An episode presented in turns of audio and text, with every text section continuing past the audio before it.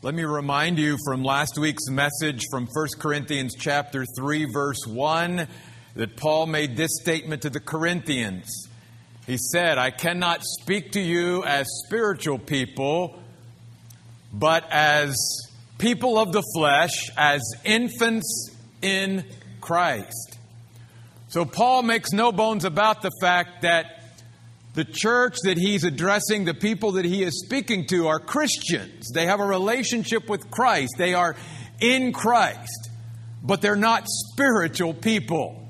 It is possible for us to be Christians, to be saved, and yet not be spiritual because we've already learned from our study of the Holy Spirit that a spiritual person is one that is living supernaturally through the Spirit. It is one whose priorities are being prompted and promoted by the Spirit. And we saw what some of those priorities were last week. Now, Paul continues talking here in chapter 12 about the Holy Spirit and his role in our life and what it means to be truly spiritual people. And he begins in chapter 12. Look at the first couple verses where Paul says, with regard to spiritual gifts. Actually, in the Greek New Testament, the word gifts is not there. Uh, it was added later because of the context, because it's clear later on that Paul's talking about spiritual gifts here, but literally it is the spirituals, is what Paul says. With regard to the spirituals, the Greek word is pneumatikos. It is different from the word that Paul uses, usually uses when he's talking in the context of spiritual gifts, what is the, what is the word charismata. Okay? So Paul here is talking about spirituals, literally the supernatural. And Paul wants to remind the Corinthians and us of this the reality of the supernatural. We do not just live in the natural world. There is a supernatural world out there, and we are connected to it and are influenced by it, whether we believe in it or not. That's why Paul goes on to say, with regard to spiritual gifts, brothers and sisters, I do not want you to be uninformed, not to know, or to ignore something. Because then he says, You know, verse 2, that when you were pagans, when you were not worshipers of the true God, you were often led astray, influenced by speechless idols. However, you were led. In other words, Paul saying, you were led by something other than yourself.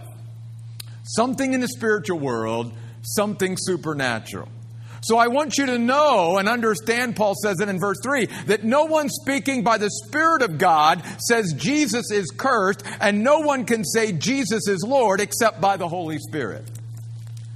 The first point that Paul wants to make is again telling us the reality of the spiritual world, the reality of the supernatural, and our connection to it and our influence by it. Paul says, don't ignore that. Don't be ignorant of that. You and I are connected to the supernatural. And by having the Holy Spirit of God living within us as Christians, we are connected to the supernatural world every day. And Paul is saying, you realize just because something is supernatural, though, doesn't mean it's from God. There are two sources for everything supernatural.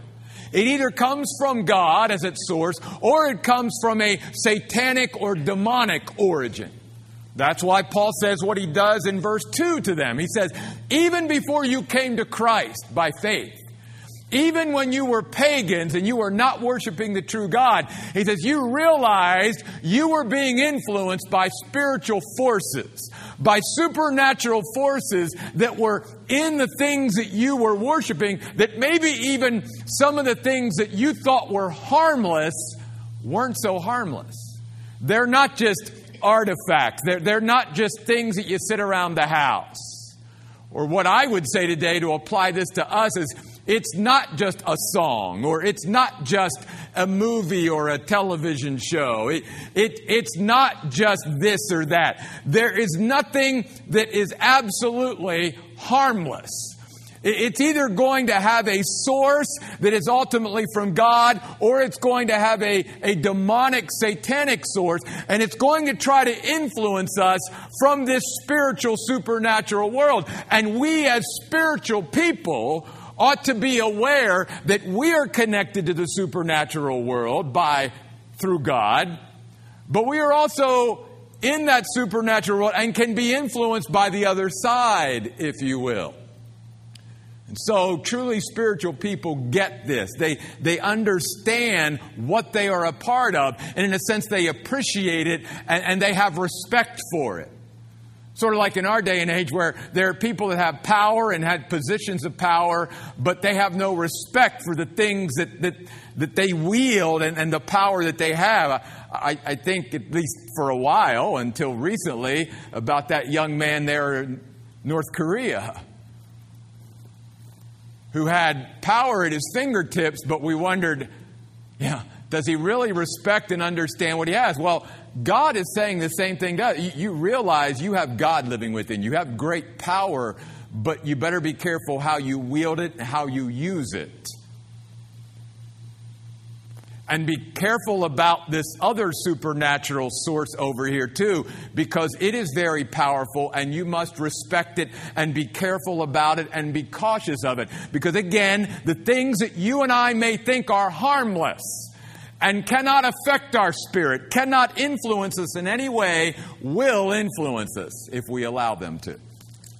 So then Paul shows what he does in verse 3 because of this. He says, When you and I are under the control of the Holy Spirit and we are in tune with God, then we always know that because Jesus Christ will be elevated, Jesus Christ will be magnified, Jesus Christ will be lifted up.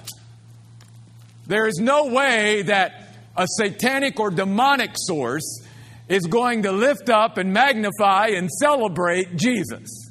So you know that that's going to be coming from God's Spirit whenever you see that happening in our lives and in the life of local churches. You know that that's the source. But there's something else that Paul's saying here as well. You see, for the Corinthians, they were very self centered. That's why he says, I can't speak to you as spiritual people, but as infants in Christ, as people of the flesh, because you're acting very childish. You're acting very immature. And part of that is their self centeredness. And Paul is saying, when you and I are truly spiritual people, instead of being self centered, we will be Christ centered. Something else that was going on here in Corinth and why he was going to address the whole subject of spiritual gifts is because also in that church they were gift centered rather than Christ centered. For them, they were, they were elevating the gifts and making those who had certain gifts sort of the rock stars of the church. Whoa, they're more spiritual than we are because of the certain gifts that they have. And Paul's saying, you totally miss it, don't you? You, you totally don't get it. Because God didn't give you these gifts and these extraordinary powers so that you could get all this glory for it. It's so that the Christ behind it all could be glorified by it. So quit being gift centered and start being Christ centered. And Paul says, let's have respect for the supernatural world that we are connected to and always influenced by. That's his first point. But his second point is this, beginning in verse 4 of 1 Corinthians 12. And that is, again, speaking to the church here in Corinth as well as to our church here this morning. He's saying collectively, corporately, we are to reflect the triune God, the Trinity. That means unity amidst diversity. The Trinity, Three persons, three distinct persons God the Father, God the Son, God the Holy Spirit, and yet the Bible teaches us over and over again one God. One mind, one purpose, one goal. Three distinct persons, diversity, yet one God. And God says, I want my people to reflect that same ideal that same nature, if you will, that I have to the world around them and to one another. So notice verse 4. There are different gifts. There's a variety and diversity of spiritual gifts that all Christians will have, but it's the same Spirit behind it all at work. There are even different ministries, different Spirit empowered service done with the willing attitude, but the same Lord. So, in other words, Even here today, looking around this auditorium, as Christians, none of us have the same collection of gifts. We are not even called to the same ministry. And then notice what Paul says.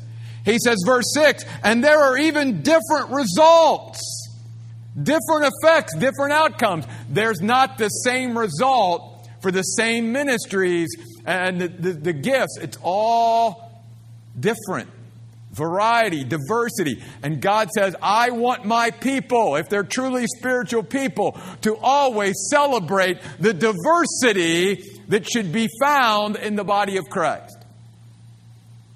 We are never to be uniform. We are to be unified, but not uniform. There should always be great diversity within the body.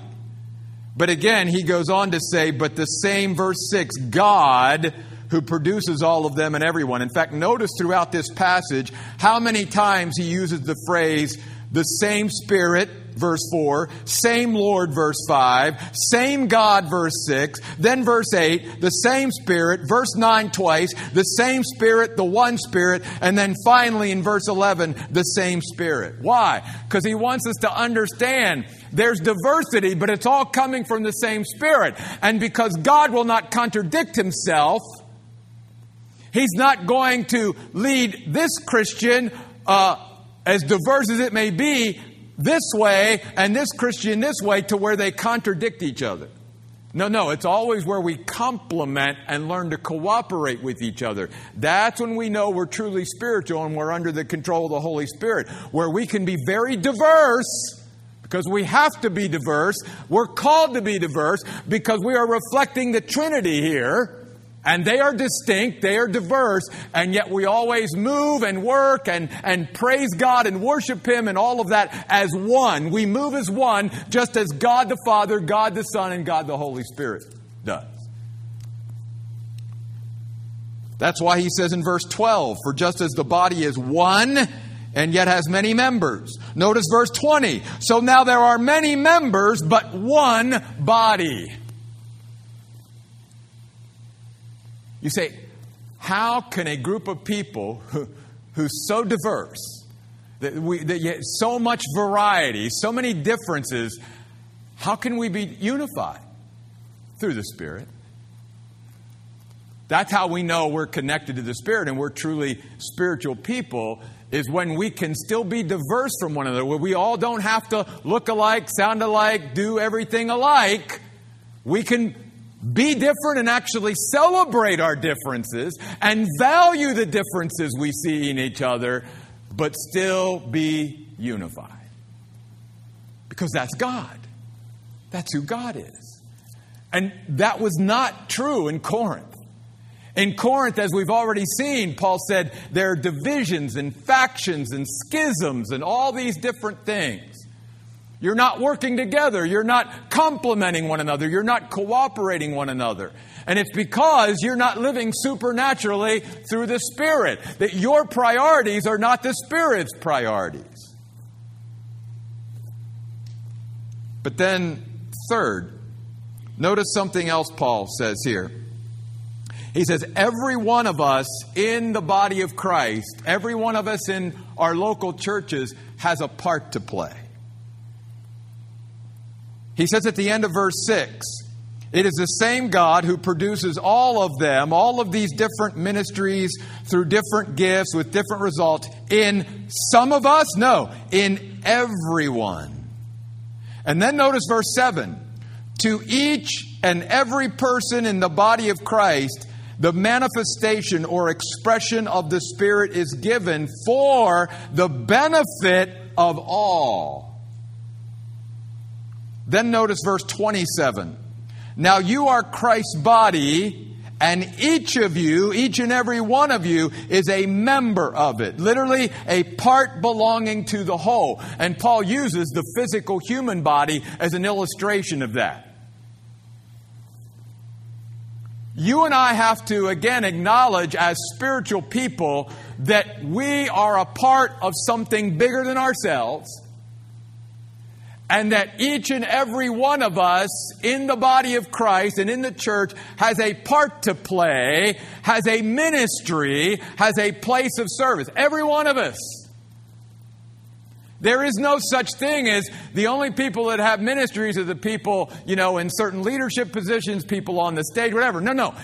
God is saying, truly spiritual people understand that if I'm a Christian, if I have Christ as my Savior and the Holy Spirit inside of me, I'm a minister. I'm a servant. I have a part to play. There's something that God wants me to do because He's gifted me, He's given me a ministry, and He wants me to play that part. The question would be are we playing that part with our life right now? Notice sometimes it comes down to how we view ourselves. In verses 14 through 20 of 1 Corinthians 12, so many Christians go, uh, you know what? Basically, I conclude they don't need me. They don't need me.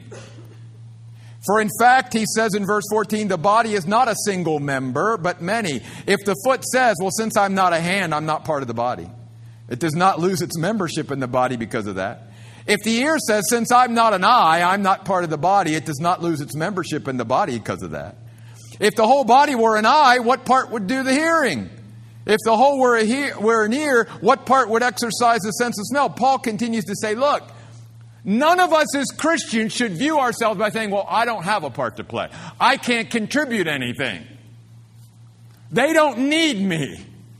Paul says that's not biblical. And a person who's under the control of the Holy Spirit will never come to that conclusion. Paul says a person under the control of the Holy Spirit who's truly spiritual will say, I have a responsibility because I'm part of something bigger than myself, and there's something God wants me to do. I need to find out what that is. But there's also another side of that how we view others, beginning in verse 21 through verse 26 where the eye cannot also say to the hand, I don't need you. Nor in turn can the head say to the foot, I don't need you. And he goes on to talk about this. In other words, we also can't turn to others and say, I can do this on my own. I don't need you. Which again is what many Christians are today. I, I don't need to belong to a community of believers. I can do this Christian life on my own. No. Paul said. Not, not when, when you're connected to the Spirit, you realize the whole reason why God calls us to be part of something bigger than ourselves is because God can grow us and build us up and all of that through the influence of other Christians who are using their gifts and their ministries to do their thing for God as we all do our thing for God and we all mutually benefit and encourage one another and support one another as we all come together. The problem is many times is there are Christians out there who say, well, they don't need me so they don't ever get involved and then there are other Christians out there say, I don't need them, and they sort of isolate and separate themselves. And both of those extremes are not biblical and they're wrong. And notice back in verse 7, this is very important. God did not give us the things that He did. He did not give us the gifts that He did and the ministry that He did for ourselves. He did not give us these extraordinary powers and this connection to the supernatural world for our benefit. Notice Paul clearly says at the end of verse 7 it is for the benefit of all, it is for the collective, corporate, spiritual advancement of the church. That's why God brought you in and set you and placed you here and, and wants you to be a part of here or somewhere and get involved and get engaged and be faithful to what God's called you to. Why? Because God didn't call us into this body, the body of Christ, for just ourselves and for our benefit. He called us to be part of something bigger than ourselves so that as we grow and we increase and we make progress, we can also help all those around us as well.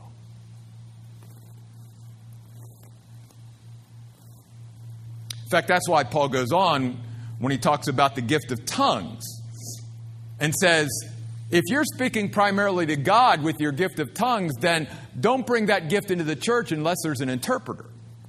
Because unless there's somebody that can interpret and it can benefit everyone, then keep that gift just between you and God.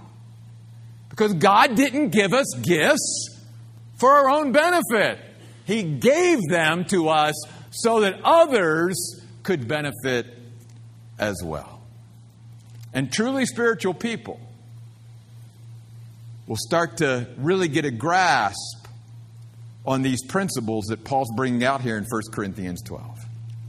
Notice verse 11, the next thing Paul says. The Holy Spirit has a plan and purpose that is uniquely our own.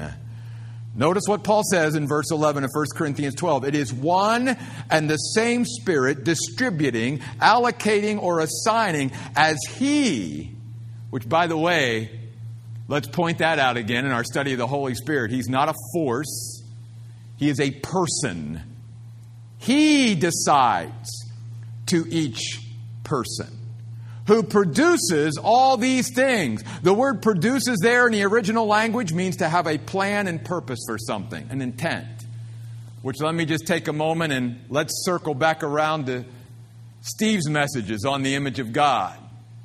Isn't that what he taught us there in those messages? Is the image of God is the plan and purpose and intent God has for each of us?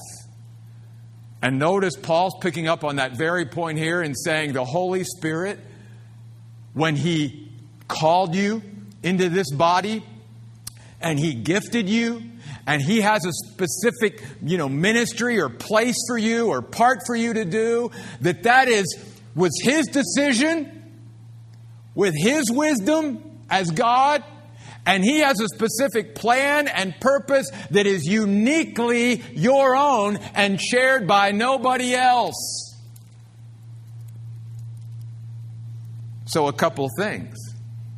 First of all, have we surrendered to the Spirit's plan and purpose for our lives, or are we still running the show?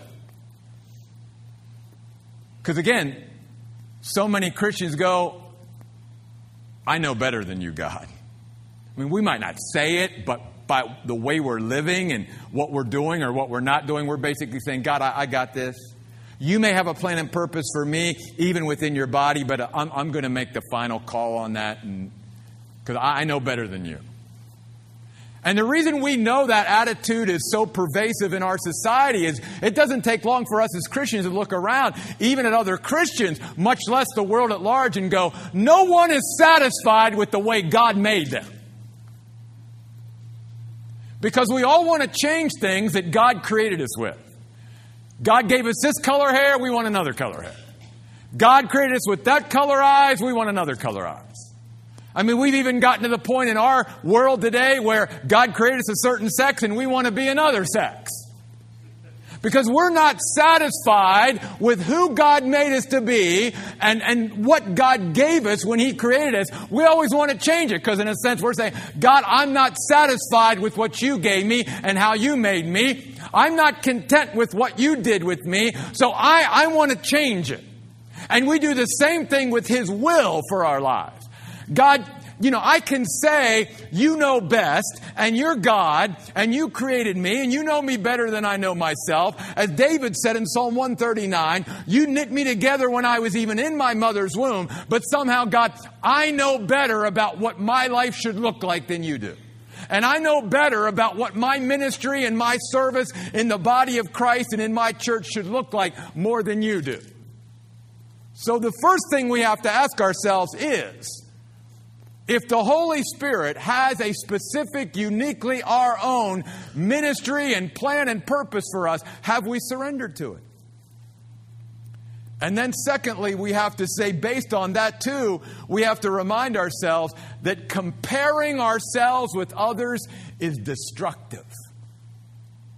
Because that's what was happening in Corinth. And that certainly doesn't then play into this principle in 1 Corinthians 12 11. Because that's always part of the problem, too, isn't it?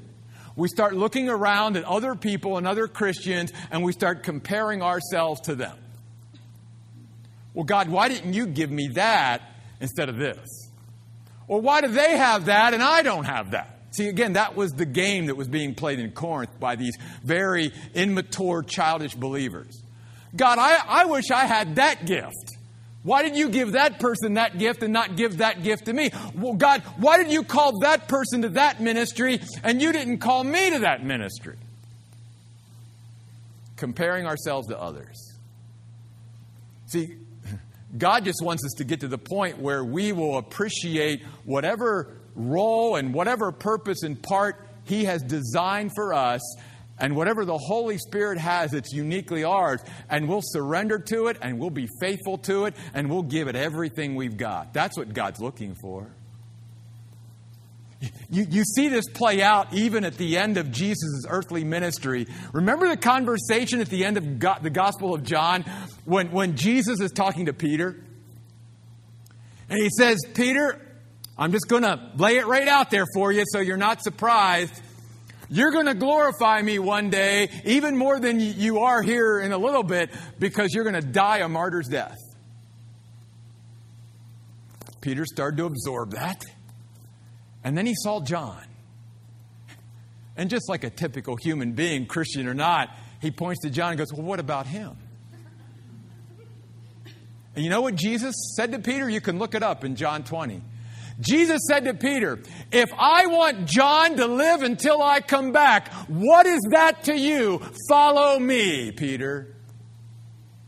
In other words, don't compare yourself to John. You just find out what I want you to do and you do it with everything you've got. It's not your concern what I've called others to do and what my plan and purpose for others are. I want you to be absorbed in what I've called you to do, Peter. And Paul's saying the same thing. Again, let me say this.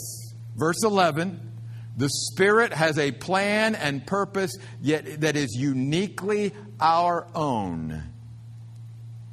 When the Bible says the same Spirit distributing as He decides to each person, that's exactly what the Bible is saying who produces all these things, has a plan and purpose for all these things.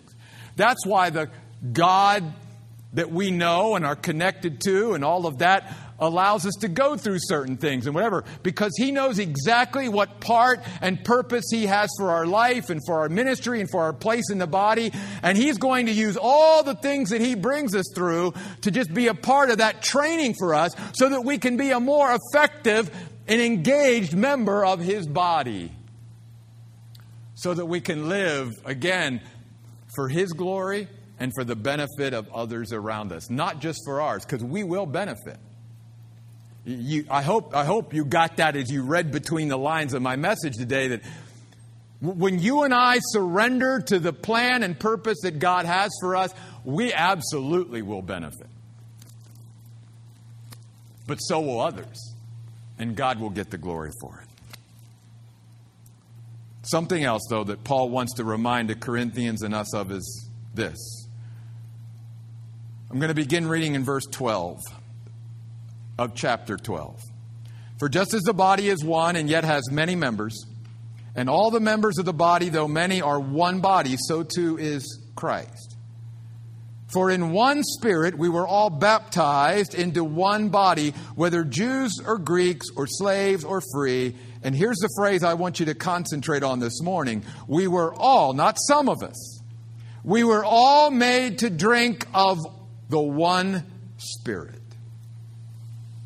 The word drink means to be saturated with.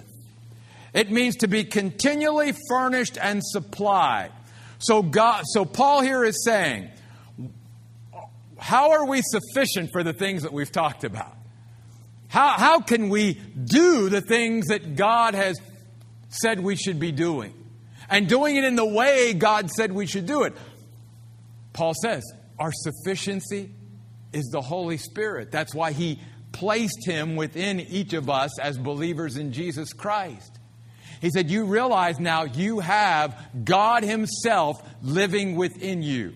And you've not just been given a little trickle, a little splash He says, You've been made to drink. You have been saturated with the Holy Spirit of God. And He is in you every minute of the day, every second of every day, so that you and I can be continually furnished and supplied through the Spirit of God. So we can never say to God, God, I did not have the resources. I did not have the empowerment or the enablement or the training or the experience to be able to live up to the plan and purpose you had for me. God will simply say, Did I not give you my spirit?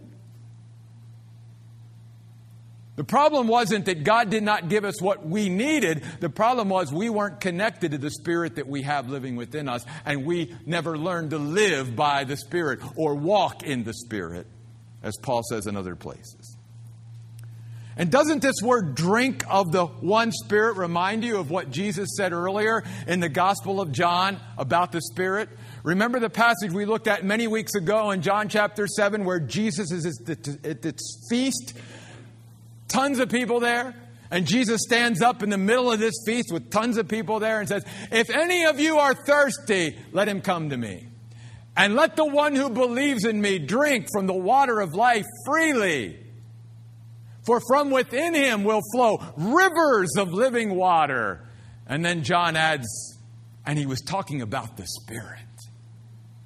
John chapter 7, verses 37 through 39.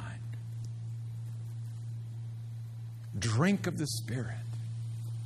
Oh, that we would get up every day and literally just drink in the Spirit. Drink of the Spirit. Realize that the Holy Spirit of God, God Himself, literally exists, inhabits my physical body and that He is there to continually furnish and supply me with everything I need to live up to the plan and purpose that God has for me within the body, to do and play the part for the benefit of all and for the glory of God, to be able to reflect the diversity and yet also to maintain the unity that needs to be there in the body of Christ, and to also respect that I am connected to the supernatural and I'm always influenced by it one way or the other. Later on in the book of Second Corinthians, Paul even says, Who is sufficient for these things? Well, he's given us the answer here. We're not ever sufficient or adequate in ourselves, but we are through the power of the Holy Spirit. Folks, God wants His church to be a supernatural place filled with supernatural people manifesting supernatural power for a supernatural purpose because we are connected to a supernatural Almighty God. That's what the church should be.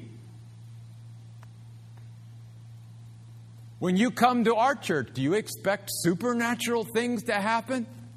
We should. And yet, so often for many Christians, they flood into a church on Sunday or Wednesday or whenever, and they, they become part of a community of believers. But their expectation and anticipation is never anything supernatural.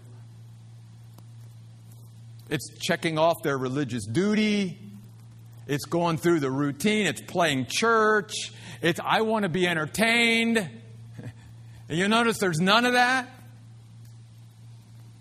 Paul says, no, no, the church shouldn't be about entertainment. The church should be about engaging with a supernatural God. So let me repeat what I just said using us. God wants the Oasis Church to be a supernatural place filled with supernatural people manifesting supernatural power for a supernatural purpose because we are connected to a supernatural Almighty God. Do you believe God wants to do something supernatural here today? And let's stand, please.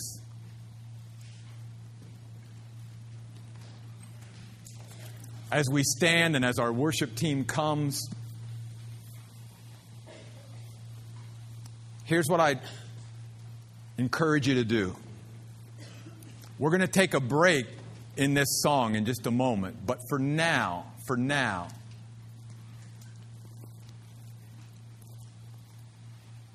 I'm asking you don't move, don't respond in any way. But for the next few moments, use these moments to receive.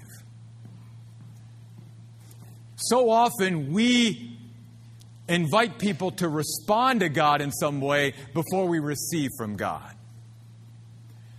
And God makes it very clear before we even can respond in a right way to God, we've got to receive. And so I'm asking you for just these next couple of moments. Would you and I, just as we stand here, as we sing just a few stanzas of this song, would you just receive from God? Would you drink Him in?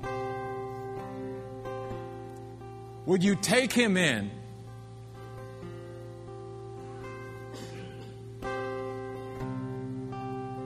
Would you allow Him to saturate you?